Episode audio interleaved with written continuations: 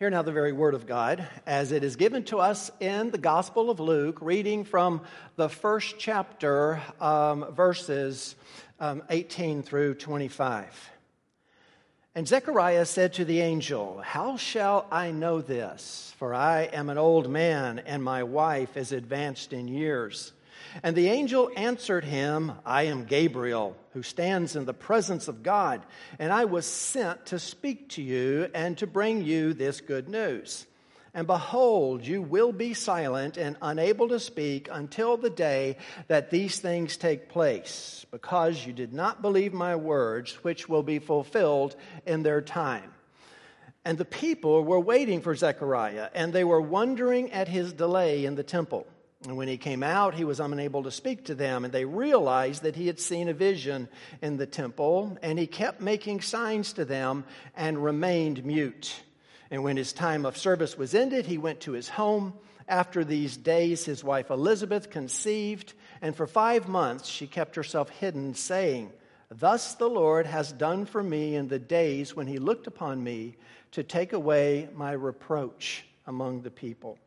And may the Lord bless this reading of His Word to our understanding this morning. Let's ask Him to bring it alive, to illuminate it for us. Heavenly Father, as we continue in this glorious narrative uh, that the historian Luke has so carefully detailed for us, help us to, to, to see the principle behind it. Help us to see this as not just a narrative, not just a story, not just telling us how John the Baptist was born or conceived, but rather to, to act as a living parable so that we will see in it a, a message, a principle that you have for us this morning. We will give you the glory.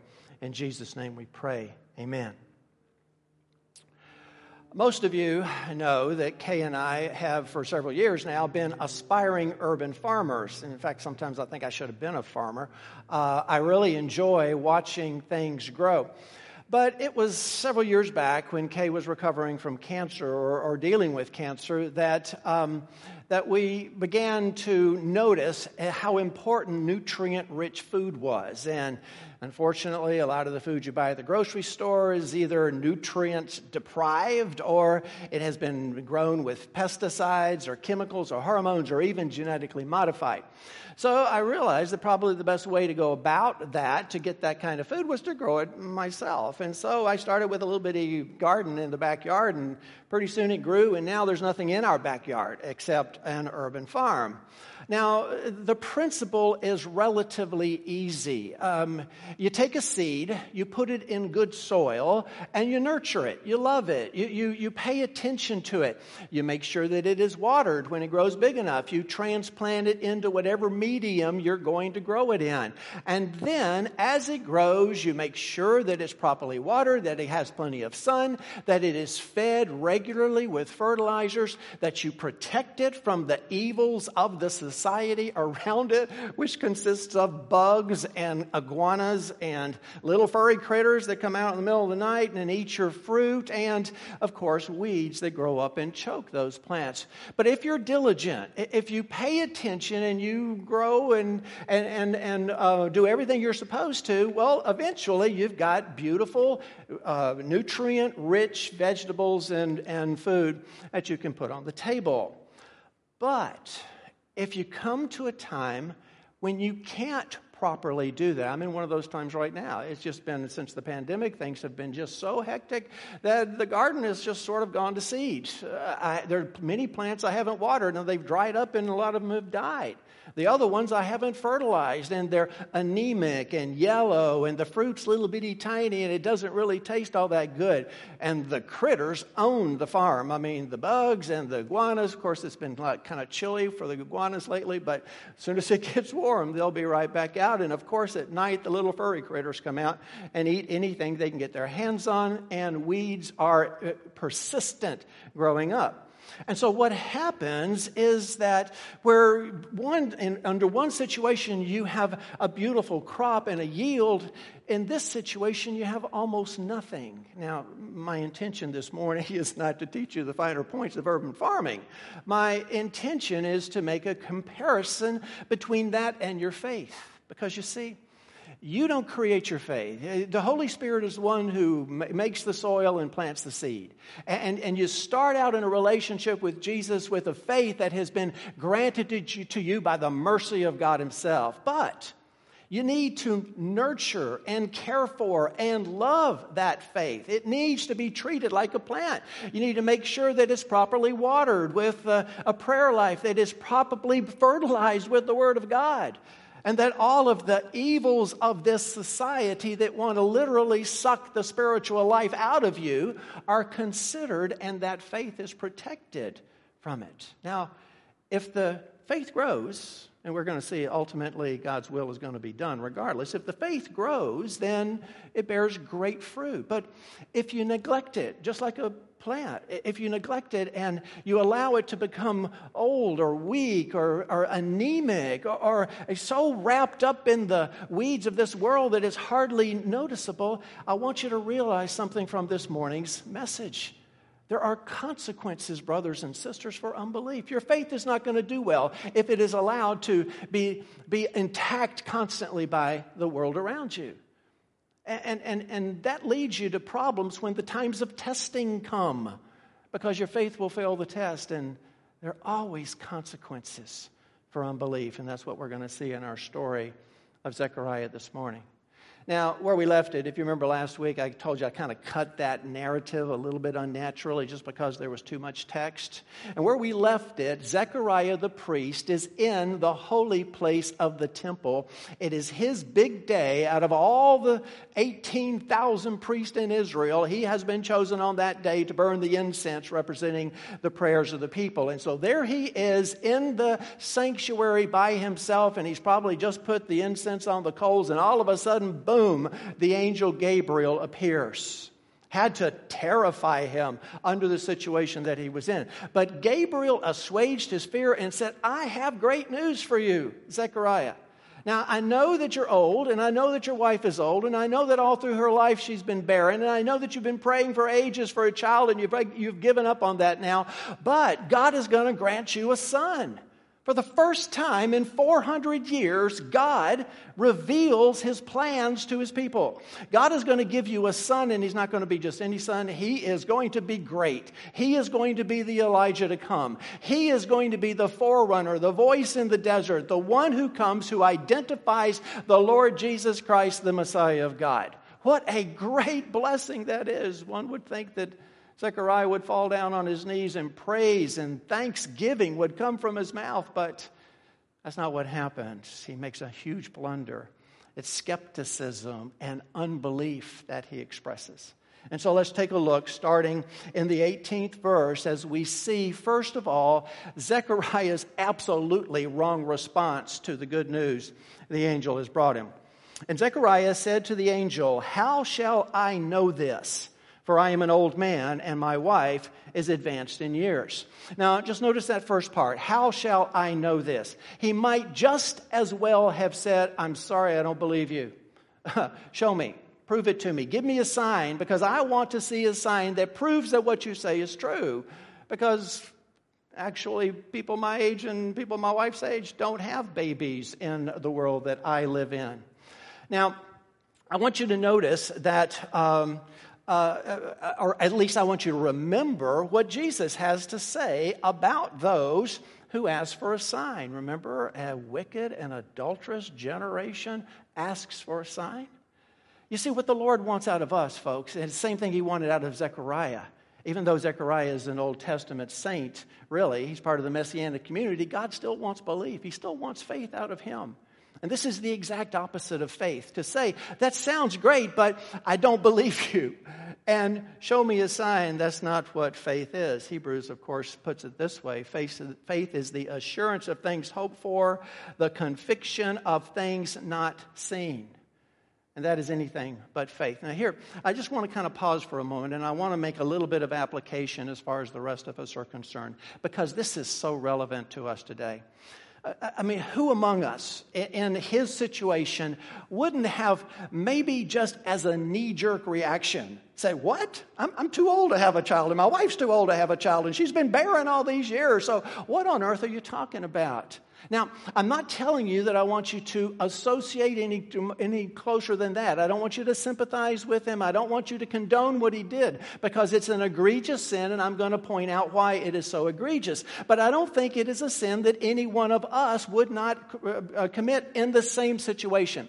Now, here's why this is so important to us Zechariah is us, folks. He is us. Because you see, well, I'm talking to Christians now, I'm talking to true believers. Because Zechariah was blameless, remember, he was righteous, he kept the commandments and the statutes of God. Both he and Elizabeth did. So, in other words, he's redeemed. He's one of the saints of the Old Testament who will also be saved by Jesus' blood. But he also is going to make a terrible and a horrible blunder.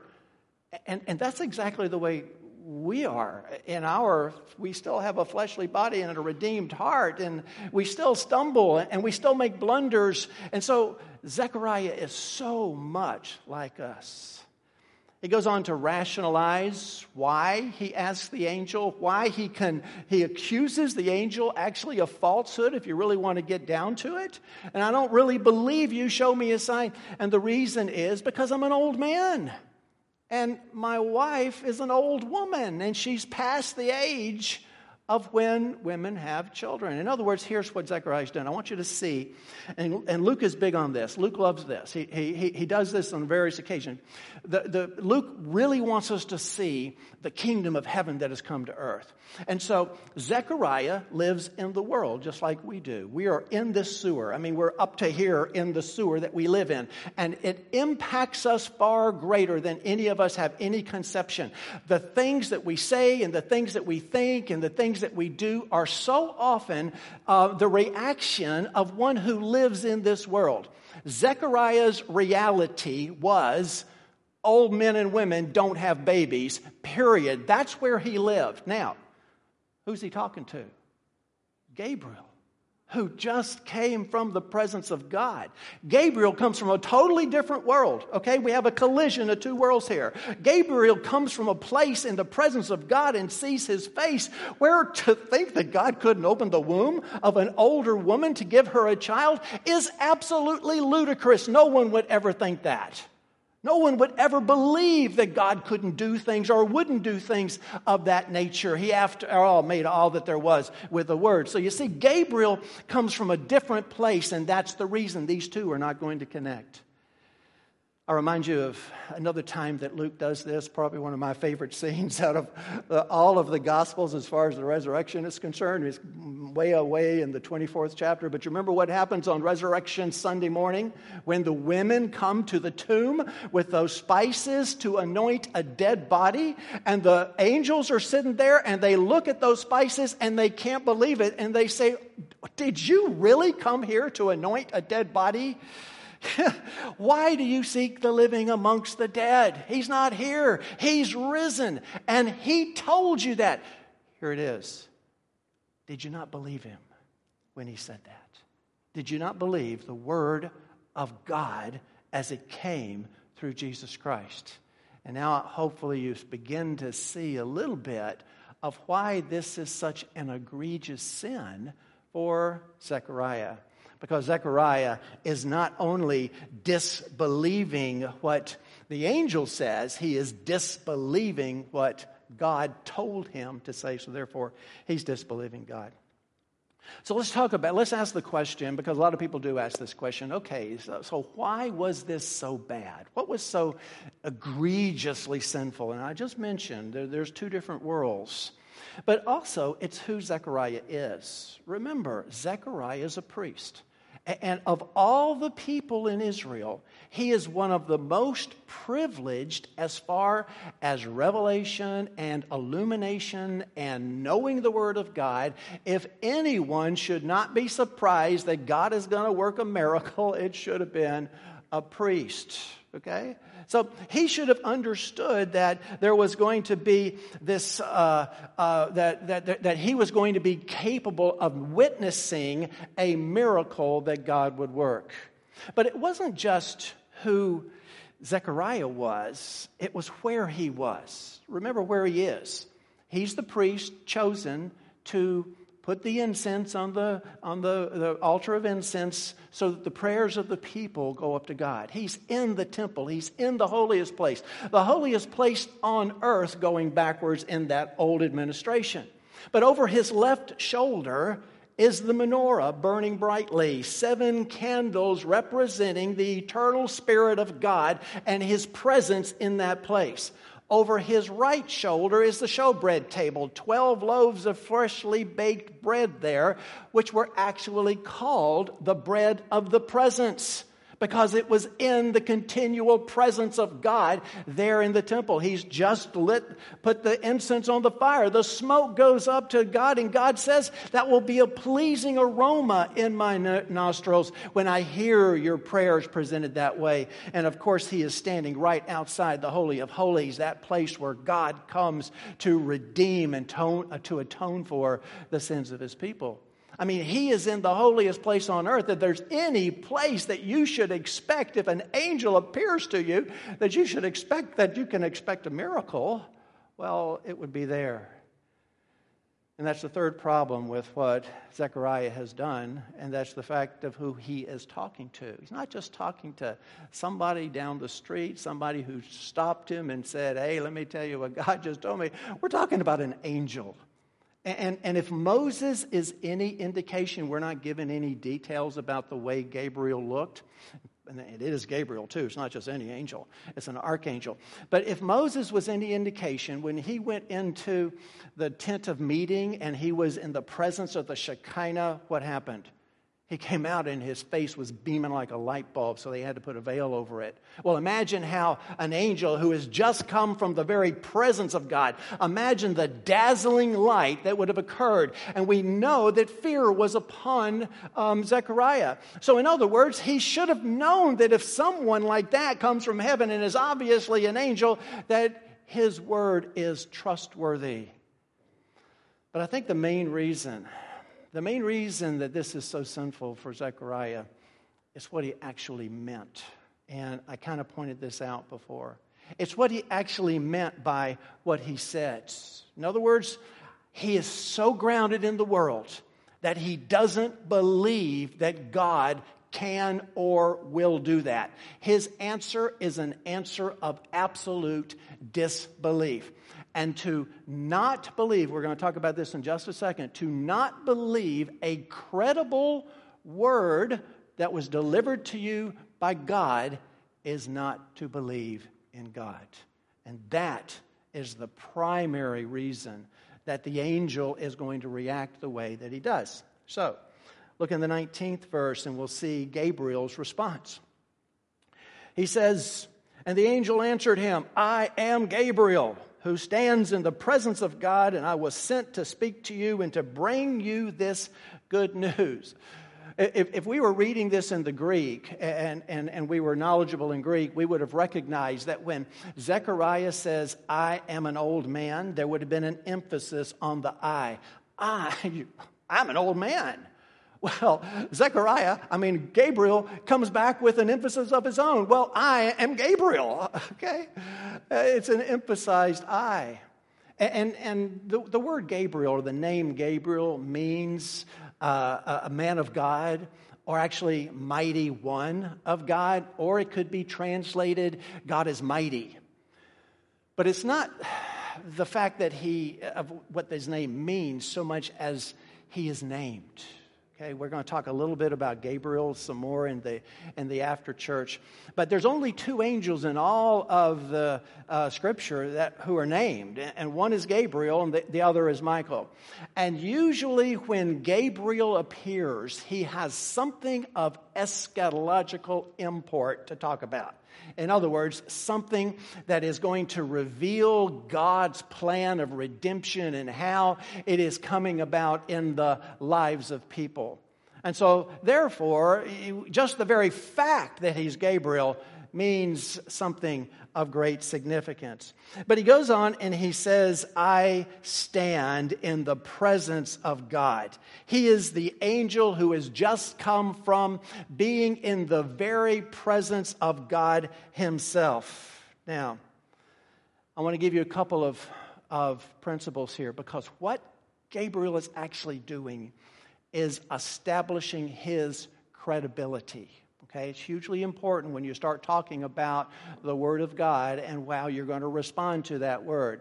He is establishing his credibility. So let me give you, I'm going to give you two principles here. Let me give you the first one. And that is simply this the credibility of the word spoken is directly proportionate to the one who's speaking the word. Let me repeat that.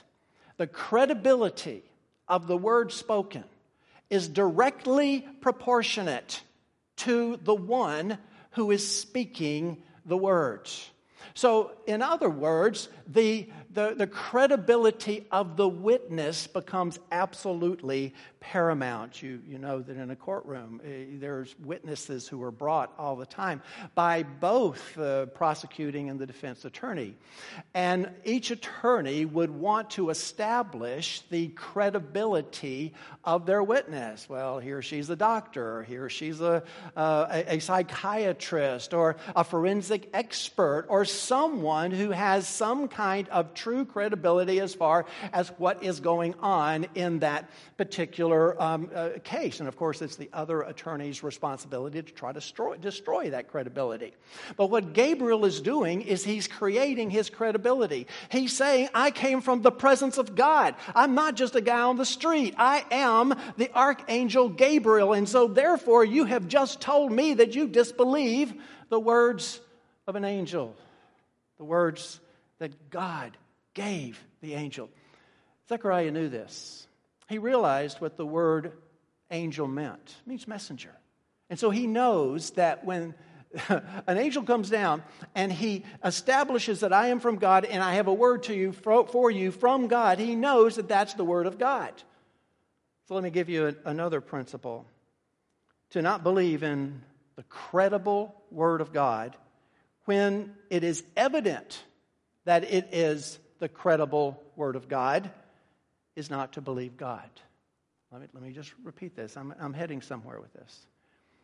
To disbelieve or to refuse to believe a credible word that is presented as the Word of God from a credible source, and it is substantiated that that word is indeed credible, is to not believe God. Okay?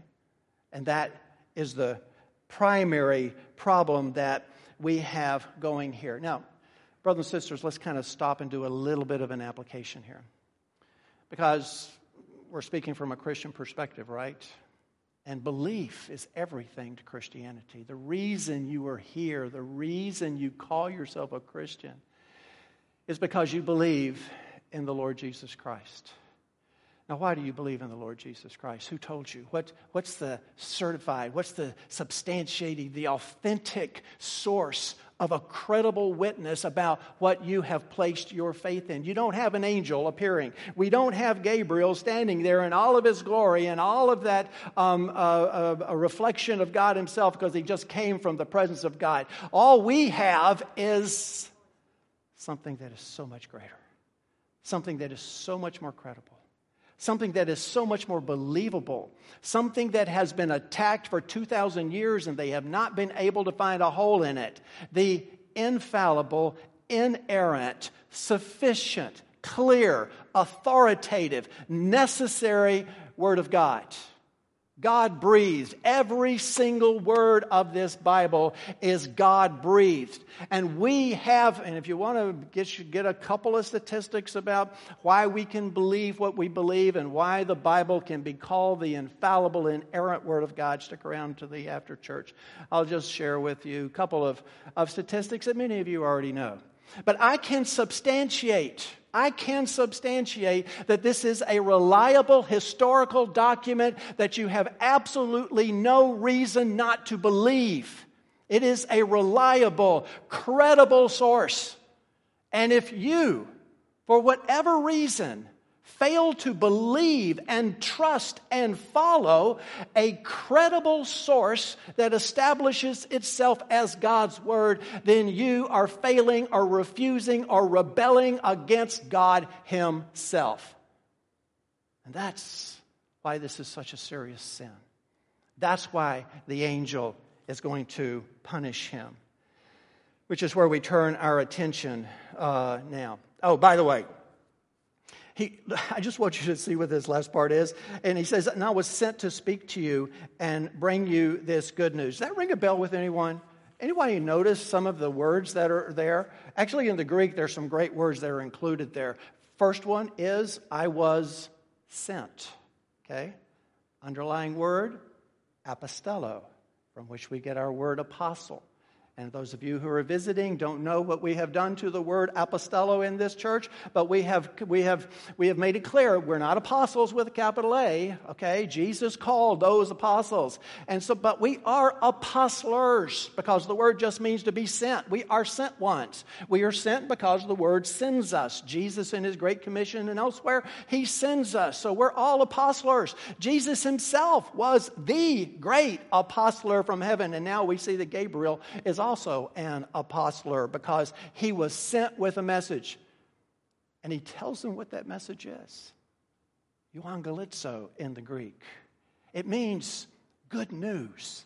And it is the word that is translated throughout the rest of the New Testament as the gospel, the good news about Jesus. Now, obviously, this is not directly the good news about Jesus. It's good news about his son coming, but his son is going to be the predecessor and the forerunner of Jesus, and Jesus is the one who is going to bring the good news. So, in essence, angel has said, I came here to share you the gospel, and you rejected it.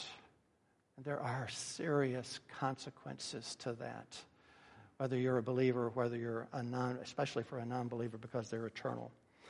Well, anyway, he goes on and he, uh, uh, he expresses what that's going to be. He says, Behold, you will be silent and unable to speak until the day that these things take place, because you did not believe my words, which will be fulfilled in their time. Okay, several things that I want you to see. First of all, he says that you will be silent, you won't be able to speak. Now, this is interesting because in a sense, the punishment matches the transgression. It was a sin of words. Uh, Zechariah said some words, maybe it was knee jerk, but it revealed what was in his heart. And Jesus made this absolutely clear over and over again. What comes out of the mouth proceeds from the heart, and this defiles a person. So, what comes out of the mouth re- reveals what's in the heart. And so, therefore, the words of Zechariah reveal that he actually did not believe believe that God was going to give him a son. And so, therefore, the punishment was you didn't believe my words, I'm going to take your words away. And so, for the time of the, of the pregnancy, there would be a, a, an inability for him to speak at all. But then he goes on and he says that uh, he will be unable to speak until the day that these things take place. And, and, and I know this isn't going to sound right, but actually, I think Zechariah got off a little easy. Uh, you know, he's going to be mute, and we're going to see the consequences of this sin come right off the bat.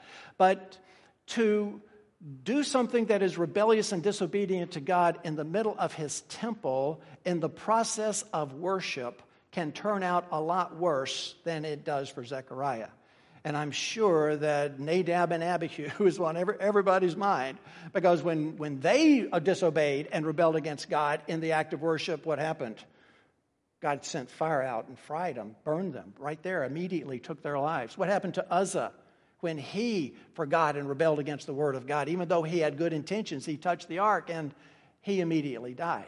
So, in that sense, uh, Zechariah's punishment is not nearly as bad as it could have been. But I want you to see something about how God does this. It, it, it, notice that at the same time that he says, okay, you're not going to be able to speak, he, he shows them what the end of that is. He says, until all the time comes, until she delivers birth. So it's going to be a nine months uh, uh, period of time. God tends to do that. I, I, I could show you a dozen times during the, uh, the, the history of redemption where God has passed out a severe judgment, but at the same time, he reveals the mercy that is going to bring an end to that judgment the least of which of course is not Genesis 3:15 when he levels the curse of the snake and then says that there's going to come a time when I will take that away. Well, that's what he does here. And, and, and what that brings out, and, and actually that's the reason I picked the moment in the word that I did this morning, um, where Psalm 30 says, For his anger is but for a moment, and his favor is for a lifetime. Weeping may tarry for the night, but joy comes with the morning. So, what this shows me is that this is not merely, it is to a degree, but it is not entirely punitive. It is not just to punish Zechariah, but it is restorative. There is a disciplining, a growing that God is going through here. Hebrews puts it this way For the Lord uh, disciplines the ones he loves and chastises every son whom he receives. Those whom I love, the revelation says, I reprove and discipline, so be zealous and repent. So, mixed in with the punishment, there's sort of an immediate mercy, and God tends to do that quite a bit. Praise God that He does, because none of us could stand up under His wrath if it was not um, coupled with His mercy. But there's one thing, one more thing I want you to see in what the angel says there. He ends that sentence by saying, which will be fulfilled in their time. Now, that's a that's a, a, a, loaded word in Scripture, fulfilled, pleroo in the Greek underneath it. And if you go back into all the Gospels, especially Matthew and Mark, you will read over and over and over again this was done to fulfill what was said by the prophet Isaiah. To fulfill means to consummate, to complete, to bring to its completion. And so the angel is saying that, okay, Zechariah, you sinned, you're going to be punished. But that is not going to stop God's overarching plan. In other words, Zechariah, I'm not going to kill you because I want you to be the father of John the Baptist. And John the Baptist will still be the forerunner of Christ. And Christ will still come and hang on a cross and rise from the dead and ascend into heaven. And there he will be the King of Kings and Lord of Lords. That's all going to happen, and your sin isn't going to stop it. But there were consequences for your sin, Zechariah. There are consequences for you I'm not going to stop my redemptive plan. I am going to fulfill what I came to do and what is part of my eternal decree. But you, Zechariah, because you sinned, you will be punished. And, brothers and sisters, that's huge for us because we need to recognize something. God's will for us will be done. Okay, and there's nothing we can do about it. We are, there's, there's no sin that you could commit after you have accepted Christ as your Savior because if you have accepted and you've truly been regenerated, then you cannot possibly deny Him because you have a redeemed heart. That doesn't mean you're not going to stumble. That doesn't mean blunders are not going to occur. But what it does mean is God's plan for you will be accomplished, period. And there's nothing you can do to mess it up. Not that you're going to try. I'm not going to say try. Don't test Him. What I'm saying, He's going to have His way with you because He has a plan for you. And in the meantime, when you blunder, when you mess up, when you sin, when you're disobedient, when you don't believe His word and take Him at His word, there are consequences. We'll talk about that just a little bit more as we sort of bring that into um, a personal situation. But let's go ahead and finish this text. We're in the middle of a narrative. I don't want to isolate this text, so let's go ahead and finish it, and then we'll talk a little bit about that, that, that point again. Look in the 21st verse. And the people were waiting for Zechariah, and they were wondering at his delay in the temple. Now, the scene switches from the conversation between Zechariah and Gabriel on the inside of the building to what's going on the outside of the building. Remember, there's a good crowd, there's a multitude, and they've all gathered probably the afternoon prayers, and they're all there and they're praying, waiting for Zechariah to go in and come out. The priests are prostrate on the ground praying. Okay, the Talmud, which is sort of uh, a, a, Jewish set of this is the way we do things, laws and regulations, the Talmud says that the priest needs to get in and out as fast as he possibly can. And the reason being is he doesn't want to do exactly what Zechariah has just done, which is to make a blunder and then pay for it. You know, in the old days, what they actually would do, you know, that once a year the high priest went into the Holy of Holies and he alone could go in and only once a year? Well, he used to put bells on the bottom of his robe so they could hear him walking around because they all remembered Nadab and Abihu. And if those bells stopped for a long period of time, they're going to pull him out because they know God killed him. Okay? So that's the kind of reverence that they had for the holiness of God. And so when Zechariah doesn't come right back out, they begin to get a little nervous. Look in the 22nd verse. And when he did come out, when he came out, he was unable to speak, exactly as the angel had predicted, unable to speak to them, and they realized that he had seen a vision in the temple, and he kept making signs to them and remained mute. Now, he comes out and he can't speak, so he begins to make signs so that the people can understand. Now, obviously, it wasn't any kind of formal sign language like we have now. He's pantomiming, trying to explain the fact that he had a, saw an angel and that something happened. So at least he was able to, to um, express to them that um, he had a vision, that something extraordinary happened there, but he wasn't able to speak. And, and here's what I want you to see. Let's go back and jump into Zechariah's shoes a little bit, like we did a couple of weeks ago. Because already the consequences of his unbelief surface.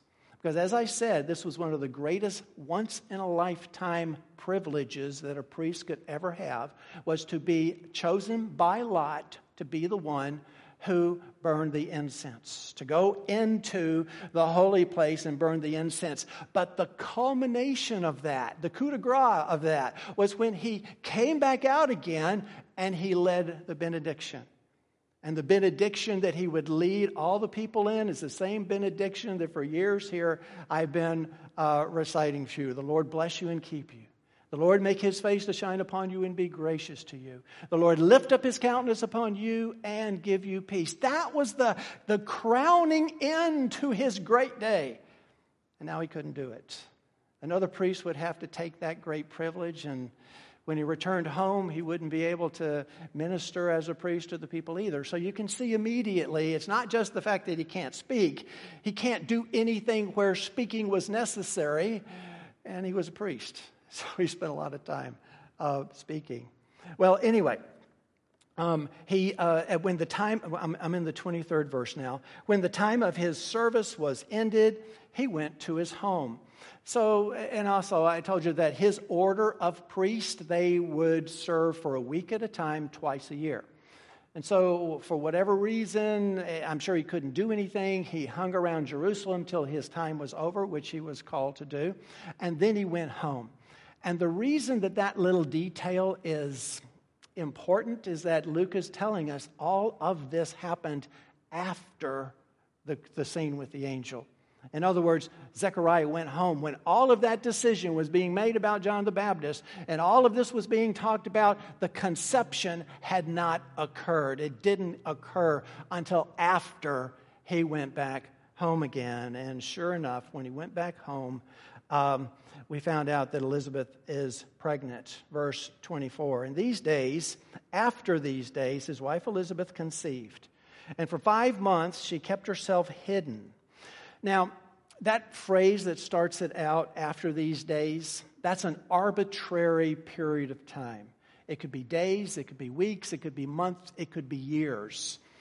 But I, am guessing that it, it, wasn't but days, uh, okay? Because Zechariah is, knows now that I'm going to be mute until this baby's delivered. So I'm sure he wanted to get the process on as quickly as he could.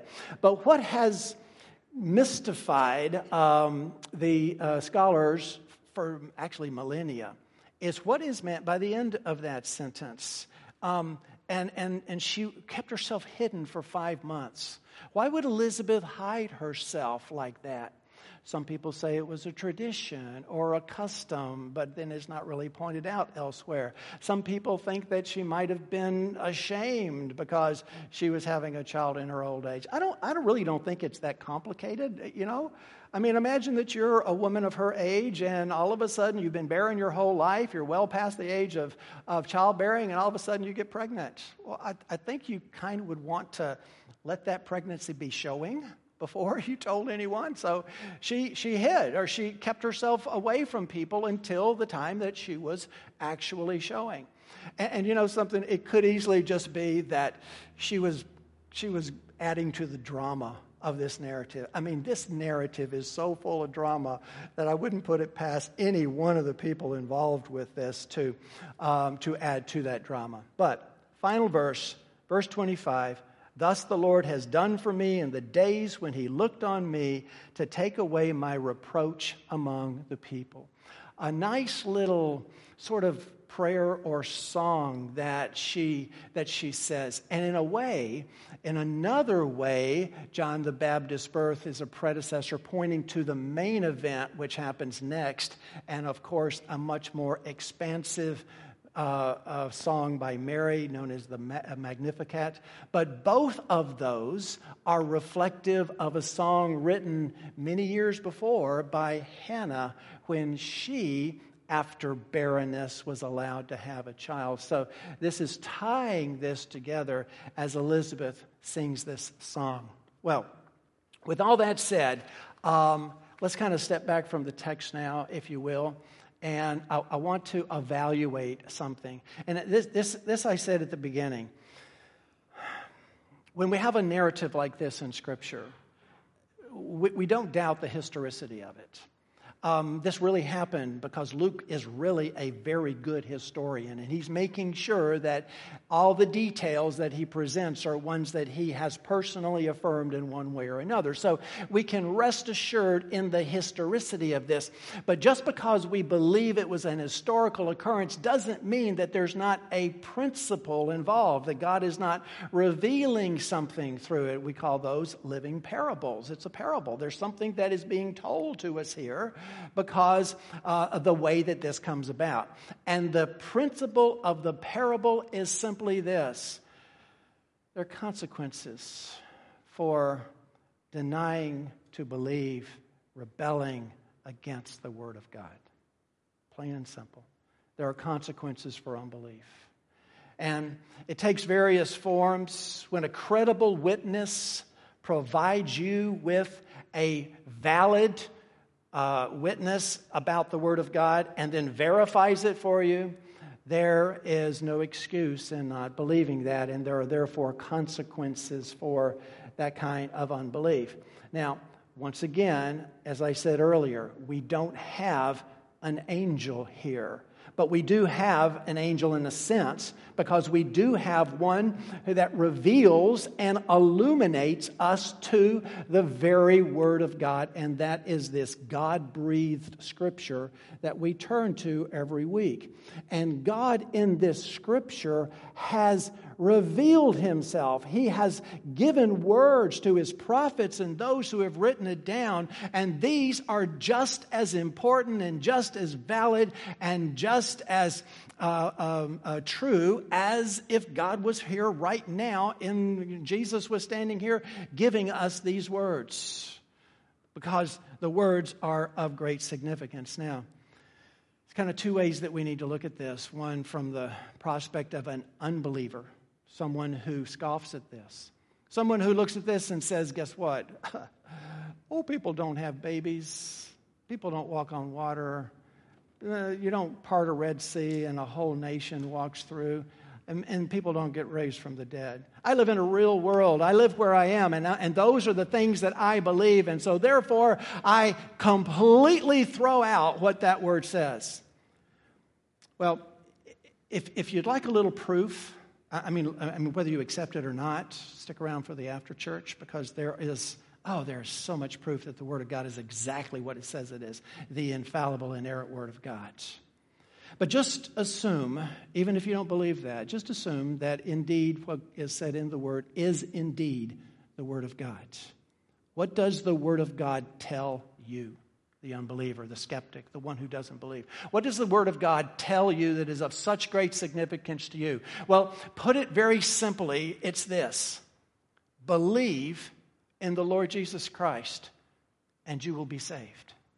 Now, I, you can't get any simpler or straightforward or more personal than that. Believe in the Lord Jesus Christ, and you will be saved. And you say, saved from what?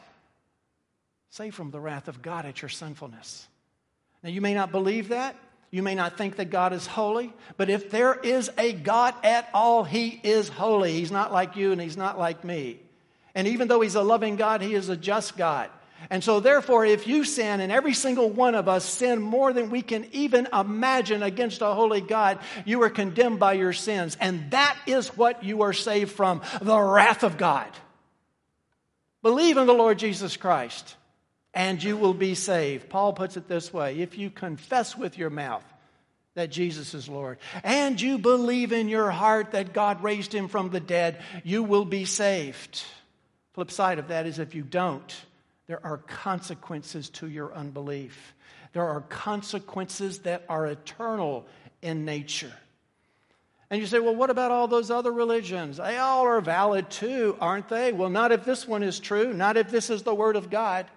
Because Jesus said, I am the way, the truth, and the life. No one comes to the Father except through me. So either you have to throw the whole book out or you have to believe in what God just told you. There's no other way. He says it this way in another place there is salvation in no one else, for there is no other name under heaven given among men by which we must be saved. No other name. That's what God says to you. That's the word that has been brought to you and placed before you. Now, my question to you this morning is how will you respond to the word of God? Will you respond and say, I believe and I repent? Or will you remain a skeptic and say, No, I don't believe, or I'll believe later on, or, or, or whatever a thousand other excuses that you may have to not believe in the Word of God are? But let me tell you something, my friend, there are consequences. Hebrews says that it is appointed once for a man to die, and then the judgment. It's inevitable. It is so real. And if Gabriel were here, he would warn us. Who told you more than anyone else in the Bible to be concerned in the wrath of God to avoid hell? It was Jesus, the very embodiment of the, of the power of who God is God in the flesh. So, therefore, if you're wise, if you're prudent, repent and believe the gospel. Repent, for the kingdom of heaven is at hand. But I truly believe, switching gears, that this particular story lends itself more to believers. Most of you are believers. Most of you have already accepted Christ as your Savior, and you recognize something that belief is central to what it means to be Christian. The whole reason that you are here, the reason you're listening, the reason that you call yourself a Christian is because your hearts have been regenerated, you've been born again, and you say, I believe for salvation. But you see, that's just the beginning, folks. That's just the very beginning because belief starts at your redemption. And then you have a plant in the soil that needs to be nurtured and cared for it and grow because that faith is going to undergo tests and challenges. And you already have seen, I hope, that there are consequences in this world, in the here and now. There are consequences in the not yet for not believing in the Word of God. Once again, let me repeat this principle because the principle is, I think, extremely profound. If you reject the credible witness that is presented to you in the Word of God, you reject God. And God has a plan for you. That's the beauty of it. Because you may have consequences on this earth, but God still has a plan for you. Jeremiah put it this way For I know the plans that I have for you, declares the Lord plans for welfare and not for evil, to give you a future and a hope. Regardless of your sinfulness, regardless of how much you fall short, regardless of the, the disbelief that will come out of your mouth and the punishment that will occur here on earth and the disciplining that might occur, God has a plan for you and it will not be thwarted by your sins. He has a place for you. He has a home for you. He's got a place at his table with your name on it. He has a robe set aside of his own righteousness to give you that is set for you and for no one else. I'm not saying that there is going to be some kind of retribution here on earth where you lose your salvation. What I am saying is that there are consequences for unbelief. And so, therefore, you should believe.